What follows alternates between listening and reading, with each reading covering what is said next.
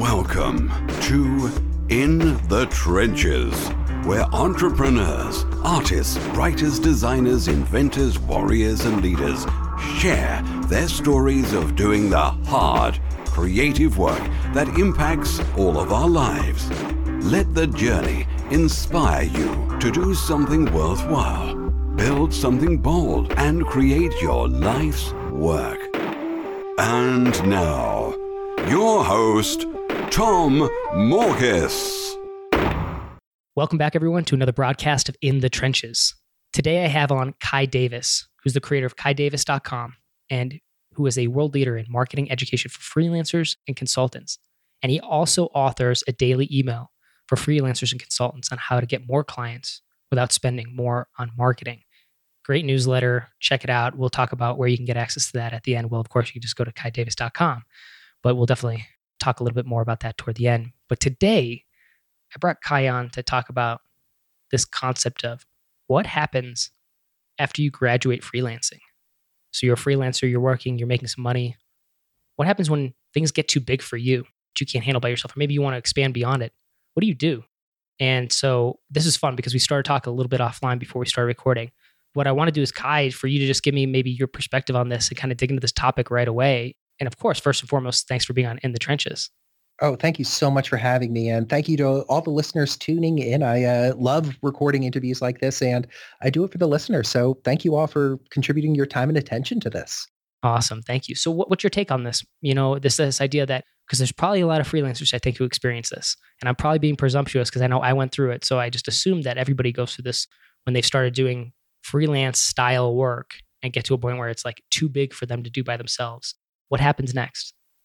I think it's a huge question. I mean, when we think about sort of growing as a business owner or a freelancer or a consultant, you start off, maybe you're undifferentiated. You don't have positioning. You're selling a service and not selling an outcome or a solution. And over time, your knowledge of business improves. You're charging more. You switch from hourly to value-based pricing, or you've started selling productized services. Uh, you you level up as a business owner. And a question I've been asking, I've seen people on my email list ask me, my colleagues and friends have been asking me is what happens next? So you, let's say you reach the 400 level of freelancing where do you go from there? And I started thinking through it and realized there's really three main paths out of freelancing. And I've picked one of them as I've continued to grow one of my businesses past consulting and freelancing. But really, you hit a point where you have a lot of demand coming in, you have a lot of client requests coming in, you have a lot of prospects coming in, and this is a great position to be in.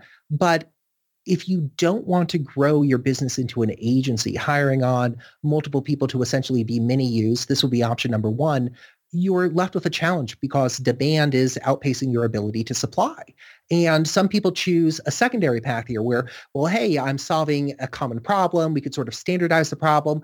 I'm going to make some software that does this for me. So instead of having clients, I'm going to have customers who are paying for my software or my app. And that's option two. And that wasn't quite for me. And I started thinking through more and more, well, what are the other options out there? And I started studying famous consultants like Alan Weiss and seeing, well, how did these people grow their business to the next level? And I realized really educational products is the next evolution for freelancers and consultants because as people come to you and say, well, I'd love to work with you, you now have a path to point them to that doesn't involve your time. It's more of a highly leveraged sense of serving these clients where you could create an educational product that teaches them how to do X, Y, or Z. And it doesn't require your time to fulfill it, but it allows you to meet that market demand and grow your business. So instead of saying, okay, great, I have 40 hours in a week, I could do max 40 hours of billable work. Well, multiply that by my hourly rate and that's my income. You could instead say, well, I'm investing my time in building these assets, building these training programs or writing these books or creating these products, whatever shape or form it may take. And as people come to me and say, well, hey, I need direction on how to get on podcasts as a guest or how to set up referral systems for my business. So past clients are referring new clients for me or to understand how to write an email that actually gets opened and read and replied to. Well, you could have training products available or books available that teach people these solutions, but don't require your time to, to fulfill. So I think of it as being a highly leveraged solution. You're able to get more impact out of an hour of your time than consulting or freelancing can be. And it also makes sense because as we become more experienced as freelancers or consultants, we gain a deeper knowledge of either the tools or the industry or the discipline we're practicing or the outcomes we're helping clients get to. And so we're able to codify that knowledge, turning it into a book or a video program or some sort of training material or a coaching engagement and teach people how to do it. A, a great case study of this is actually my book, Podcast Outreach, uh, available at podcastoutreach.com. I run an agency that helps my clients, software entrepreneurs, get on podcasts as a guest. And so I took the knowledge, the standard operating procedures, the tips and tricks we had developed over doing this over three years and turned it into a book and launched it. So as people came to us and said, hey, we want to work together, but we don't have the budget or, you know, we want to explore this idea or what are your credentials? I was able to send them along to a copy of my book or send them my book or send them the sales page for the book. And they were able to say, okay, great. I could start with this and implement it myself or train my team or train my assistant on it myself and not work directly with you. So it was a way for me to capture some surplus in the market and serve more people, teach more people, help more people achieve this outcome in their business without it requiring that much more time on my side. So it sounds like before I, I jump to conclusions, would you say that maybe there's certain direction that would be ideal? Like it almost sounds like education is the way to go but are you or are you just saying are you just kind of putting these these three out there there's no like necessarily better option of those three those are just kind of the core three that you can kind of move into I think those are the core three. I don't know if they're, I, I, I, think I could pretty convincingly make a strong argument for and against each of those. With a SaaS, you're dealing with churn and you're dealing with software and hey, now you have your web app hacked and need to deal with it. But you also have consistent monthly revenue and low costs in a lot of cases. Uh, when it comes to running an agency, well, hey, you have a huge team and they're handling it for you. They're handling sales and fulfillment and you don't have to do the work anymore but now you have to manage people and human resources and how do you hire people and what if an employee doesn't work out? The negatives of both of those sort of steered me away from them and i turned to information educational products because they're easy for me to create. I love writing i love broadcasting i love recording video and i love teaching and so I was attracted to them. The downside is, well, oftentimes it's a one-off sale. Hey, you could buy this book for $35 or $49, not recurring revenue. And sometimes information can become dated within a market. If I wrote about, you know, the ultimate guide to Ruby on Rails 2.0, well, that's not going to be as relevant today as it was back in the day. So there's a need to update or retire products. So between the choice of the three, I lean towards information and educational products as being that next step for consultants and the one I often recommend because I think it requires a lesser amount of work to get started with. Hey, I want to create a book about this topic I know a lot about.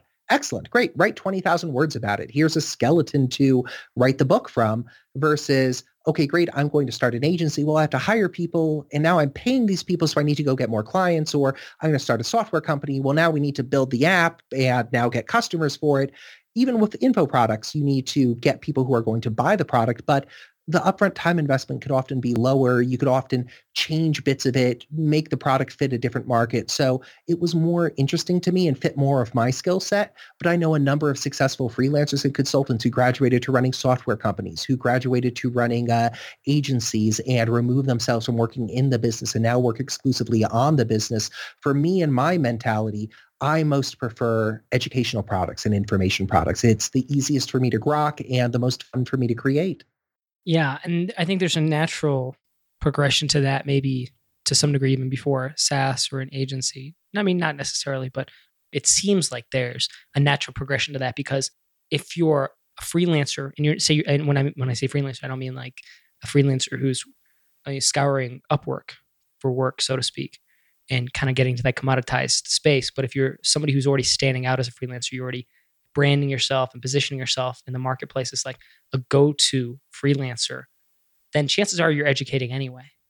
Mm-hmm. So it, it's almost like, well, there you go. Like you've probably already been educating if people know about you, at least. And again, that's that's an assumption, but I feel like time and time again, when I come across great freelancers or people who are referencing freelancers to do certain certain work for me or for clients that I work with and stuff like that, contractors, usually they have some sort of website. Usually they're doing some sort of education already.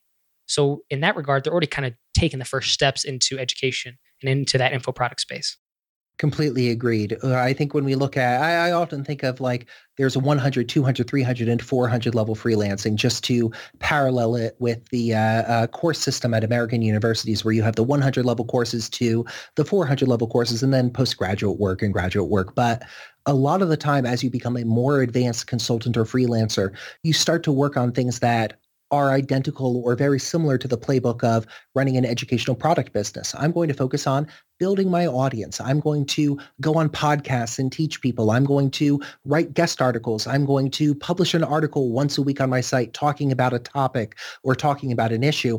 All of those translate over perfectly well as marketing assets or marketing vehicles to selling education and information. They are education and information. So by using that same playbook, by essentially evolving the delivery half of your business, I'm going from delivering services to delivering products, but just keeping the marketing marketing side of your business the same or keeping the same playbook in play. Okay, I'm going to go on four podcasts a month. I'm going to launch my own podcast. I'm going to blog twice a week. I'm going to work on building my email list. You have that engine running to attract new people and then convert them from saying, who is this person to, oh man, I love their stuff. I can't wait to buy the next thing they release. You know, there's a maybe a fourth path as well. And I, I, definitely want to get back into kind of the agency, the SaaS, education. But a fourth thing I just thought of as you were speaking is another thing if you actually do achieve a certain level of success as a freelancer, again, to the point where you're kind of looking to grow in, in some way, shape, or form. So I, I think that's an important thing. It's not, this isn't the context for the failing freelancer, you know, like, not that there's anything wrong with failing at things. I mean, obviously, but like, you know, progressing to that next level, it's not about switching something because you're failing at freelancing, but, but assuming that you're actually good at what you do, you've been able to deliver for clients, you get results, et cetera, et cetera. The fourth option would be maybe becoming a full time employee. Mm-hmm. I, mm-hmm. I don't think there's anything wrong with that. I don't know. Talk me through that. Like, and I guess talk me through that and how you might weigh the pros and cons of these or how you might evaluate these different options. I, I completely agree on becoming a full-time employee. And I actually think it's a it's not a bad path and it's actually a good path that a number of freelancers and consultants can take. And a couple ways I think about it is when we think about like the entire narrative of our life, the 70, 80, 90 years we get to be on this planet, if you're a freelancer and then say, well, you know, eh, we're about to have a kid, I need to sock some money away, or the freelancing isn't going as well as it used to, or I want to make a career transition and you end up, you know, going full time and taking a day job somewhere. In no way is that failure. That's just the next chapter in your story. And who knows, that might lead to, oh, hey, uh, as a result of that, I was promoted twice in three years and now I'm VP of this division and I absolutely love it. And I think you're absolutely right evolving to a full timer at a company isn't necessarily a bad thing and it very much is a, uh, the fourth path we could contrast it with okay so i'm going to temporarily retire my consulting business and focus on growing this software company two years later oh the software company didn't go anywhere or it didn't go where we expected i'm consulting again how really is that different from I accepted a job. I worked there for two years. It was great. And now I'm back to consulting. In each case, it was hitting pause on the consulting and the freelancing and focusing on something else with your time and attention and then coming back to it. So I completely agree sort of retiring from consulting either for the long term or the short term and accepting a job somewhere as an employee, it could be a great way to acquire new skills, to sock away money, to level up, to build uh, uh, authority and connections in an industry. I have a colleague who recently accepted an offer at a company in San Francisco and talking with him about it, he said, yeah, my game plan partially is use the connections I built at this company over the next two to three years to build my personal network. So when I take those next steps, I have a stronger network. And I think that's the most intelligent way to think about it because he's able now to leverage the connections he makes when he makes that next step in his broader business ambitions.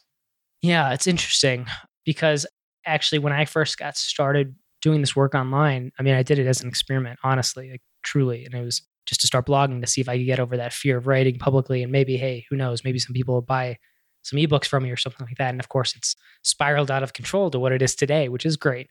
But mm-hmm. I remember thinking in the beginning, like another reason that I did it. So there was that experimental aspect of it. It was kind of fun to just try it out and see what happens, right? Nothing to lose. So mm-hmm. it wasn't a mm-hmm. bad position to be in. But the other thing I was thinking to myself was, well, if I can build a skill set in this, because I didn't graduate with anything necessarily applicable to real life. And then mm-hmm. I spent mm-hmm. my time in the army where again didn't really get any skills that benefit really anybody for anything beyond the military. So that wasn't helpful either. But the idea was if I can maybe build up a skill set in mm-hmm. in this niche that is whatever it is. I don't know, online marketing, online publishing, digital products, et cetera, et cetera. Who knows? Maybe then I'd be more valuable to the type of company I might want to work for and doing the type of work I want to do.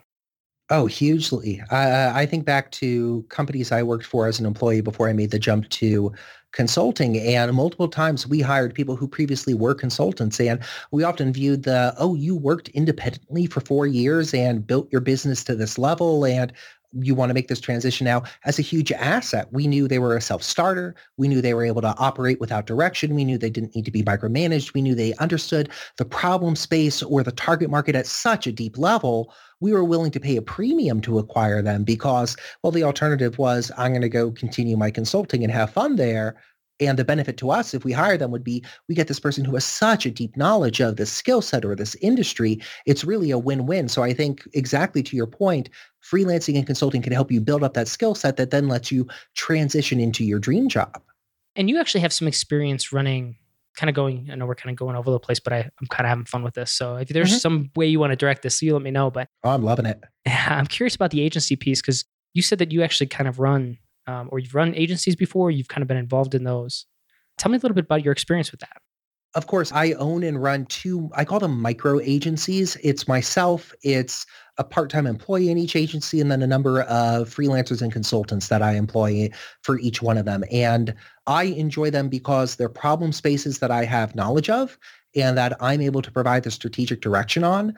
But the implementation or parts of the implementation are things that I could hire out to other people. And so rather than going through the same grind, making the same gristle every time, I'm able to say, okay, great, here's a procedure for doing it. Let me hand it off to you. And in those cases, I was able to scale the business by bringing on additional people to handle aspects of fulfillment. And so with those businesses, it's been interesting for me to experiment with the agency model, learn more about it. And it's played directly into the work I do as a coach for freelancers and consultants because when prospective clients approach me and say, well, do you have any experience working with agencies or running an agency? I'm able to say, well, actually, yes, I manage two currently. This is what it looks like. I've built it in such a way where it doesn't require my full time and attention. And this is what my growth plan for them looks like. So it's been an an interesting way to uh, uh, sort of adopt some constraints and then build a business within those constraints.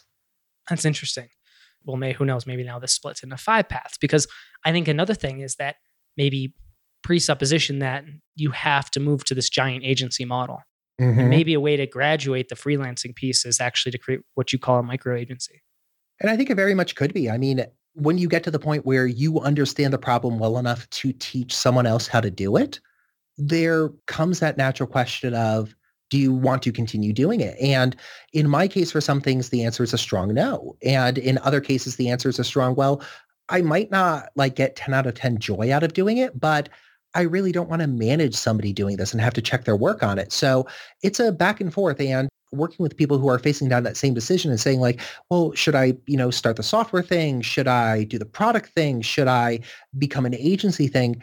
The primary question I ask is, do you enjoy managing other people? Is that a skill set you either have or you want to acquire? And if the answer is a strong no, I say don't go down the agency or the micro agency route because at any level it involves managing people, overseeing their work, saying, hey, this was great, or saying, hey, you know what, this did not meet expectations. How could we correct from where it is to where it needs to be? And so it's another set of skills you need to acquire or develop or refine there. And for some people, it is not their bag of tea. And that is wonderful that it isn't their bag of tea. In those cases, I say, you should pursue one of the other paths. But I do think if you are able to teach somebody how to do what you do as a uh, consultant or a freelancer, scaling to a micro agency, if you're willing to manage people, if you enjoy that aspect of it, frees up more time for you to work on the business rather than in the business. And so you're able to focus on business development and strategy and growth and what the procedures and systems are for the business rather than executing and implementing each project for a client. So it definitely is another path out there I think the major consideration is, are you comfortable managing people? I've seen a couple of people go down the path of, I dislike managing people. I'll hire a project manager and just manage the project manager and they'll manage the rest of the team. The downside to that can sometimes be if you don't enjoy managing, you still won't enjoy managing even if it's only one person. And what happens if and when that project manager leaves? So there's some contingencies and concerns there. Yeah. Well, as you talk though and describe this, I don't know if there's a way to get away from working with other people and managing them because you go the SaaS route. I mean, well, there you go. Unless you're doing all the Mhm. engineering and all the marketing, and all the design yourself, and how far can that really grow? I mean, inevitably that becomes a team, and you have to. Mhm. There's some element of management.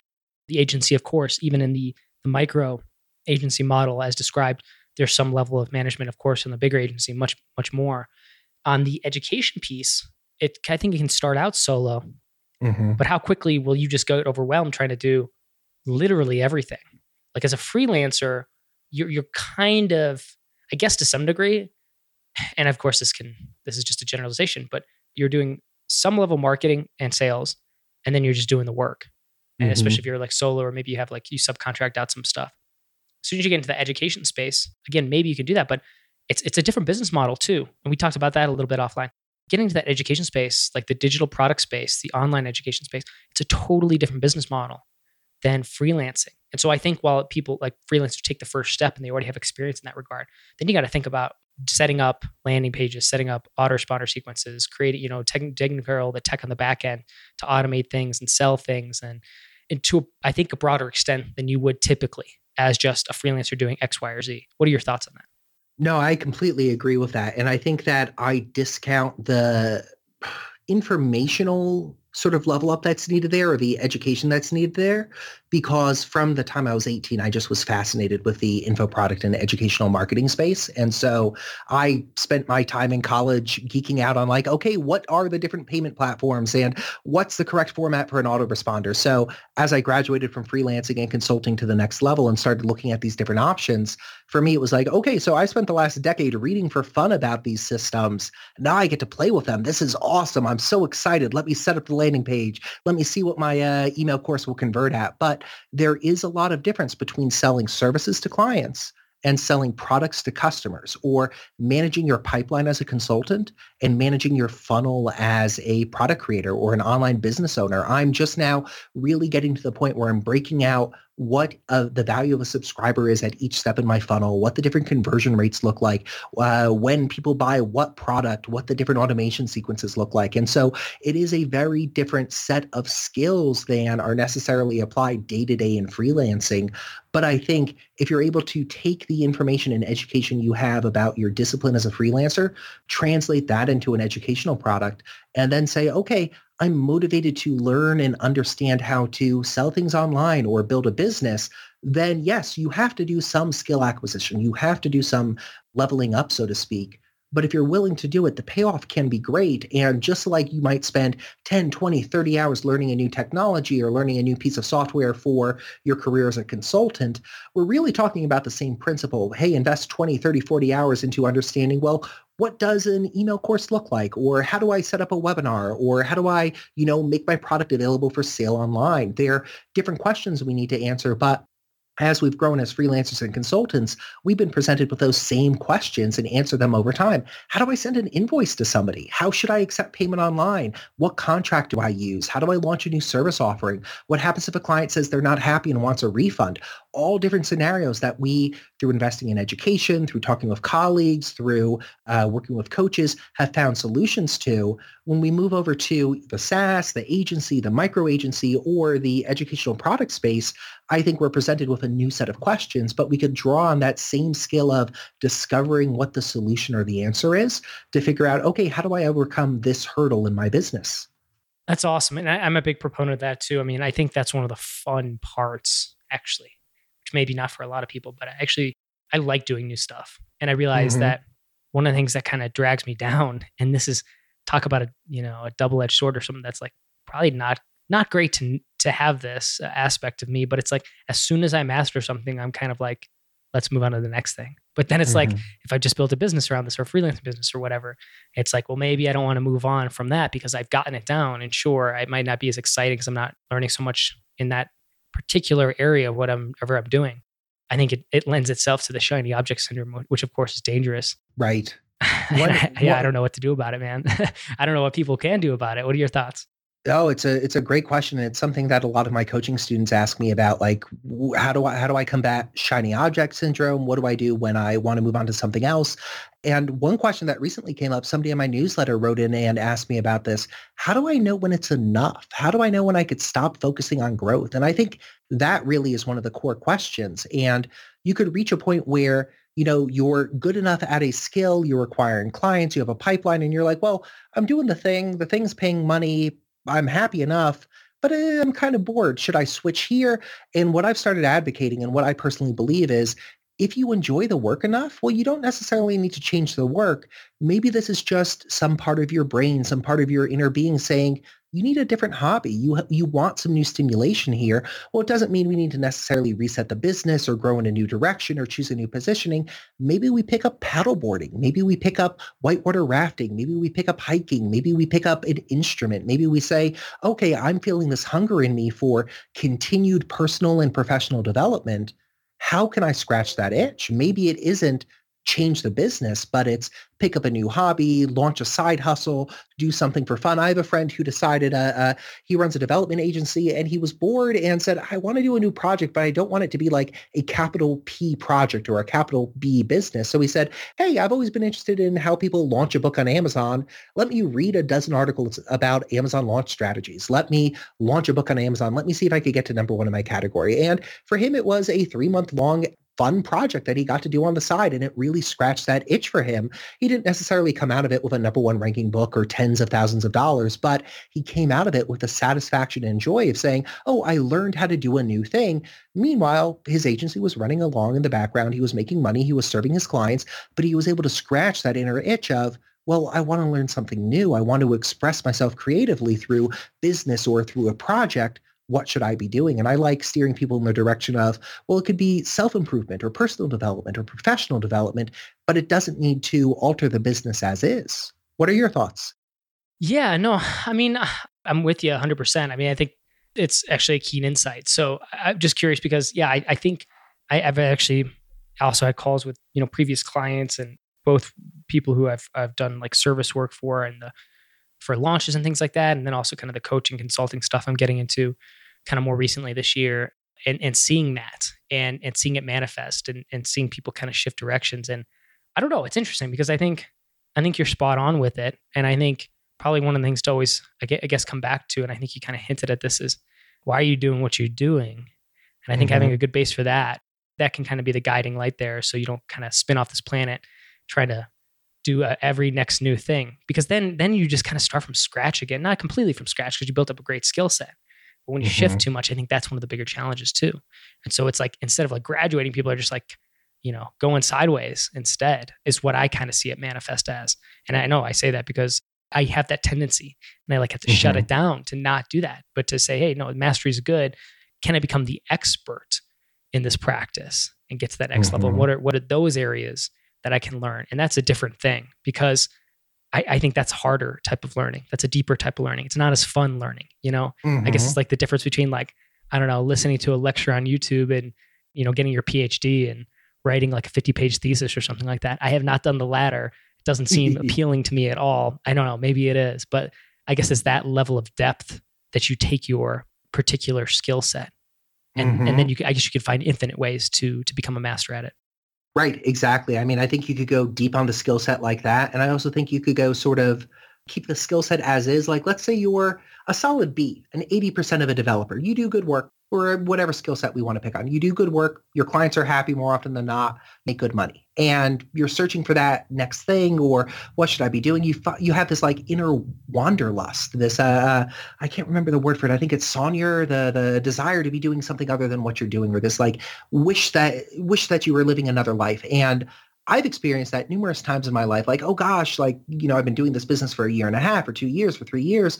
What's next? What should I be doing next? And in the last year, by channeling a lot of that anticipatory energy or that want into smaller projects and personal projects, I found I no longer feel that what am I doing in my business space? But instead, I'm able to apply it in different areas. Uh, I go to festivals with friends and I'm working on building a camp a couple months ago, I started playing Hearthstone online, a uh, collectible card game that's digital. And I was like, hey, can I get to, you know, the top 10% in the world within a month? And I finished uh, the most recent season, I think, in the top 7%. And I'm like, oh, that's awesome. Let's see if next season I could get to 5%. And I'm just able to play around with it on my phone and have fun with it. And uh, same with playing jazz piano as a hobby. I started playing when I was eight years old. I took about six years off and just recently restarted playing again. But it again becomes another way I could focus my time and attention on something that might not be business related, but lets me feel like, ooh, I'm practicing something new. I'm not stuck in the same thing all the mm. time.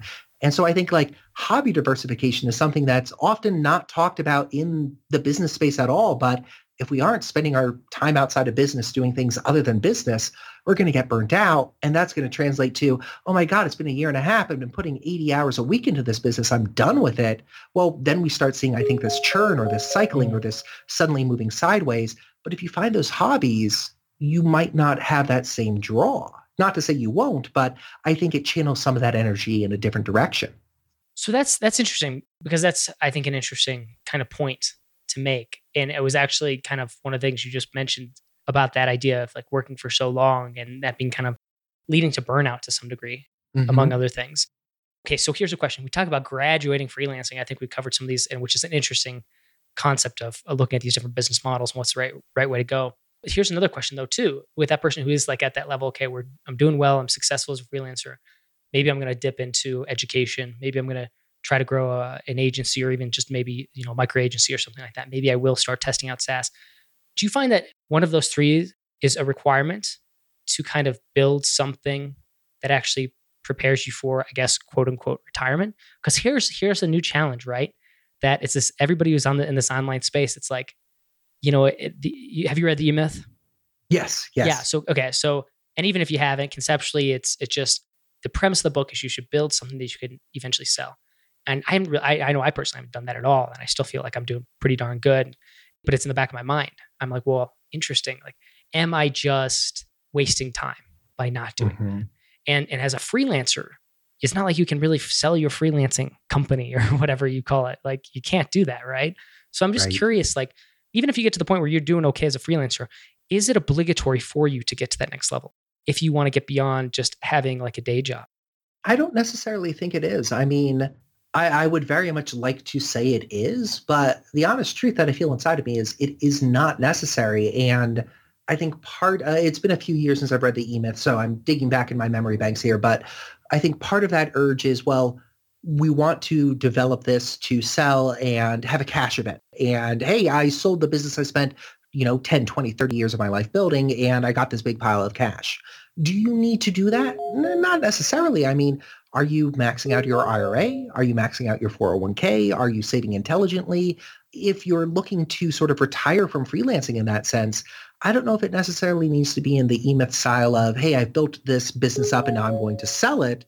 It could be, oh, you know what? The sexy fun thing I've done for the last 20 years, maxed out my uh, allowable limit for my retirement accounts. And so now I could retire early and I've got this big next nest egg of cash that I saved. So I think that could be another path sort of as an exit. And if you're fortunate enough to have built yourself a job you enjoy doing, that's a career where you're independent, where you're able to uh, set your own hours, change direction if you want to, spin up new offerings if you want, and then 30 or 40 years later say, you know what, I've saved a lot of money. I'm going to retire now that kind of seems pretty dang good. That seems better than a lot of the options on the market right now in terms of jobs.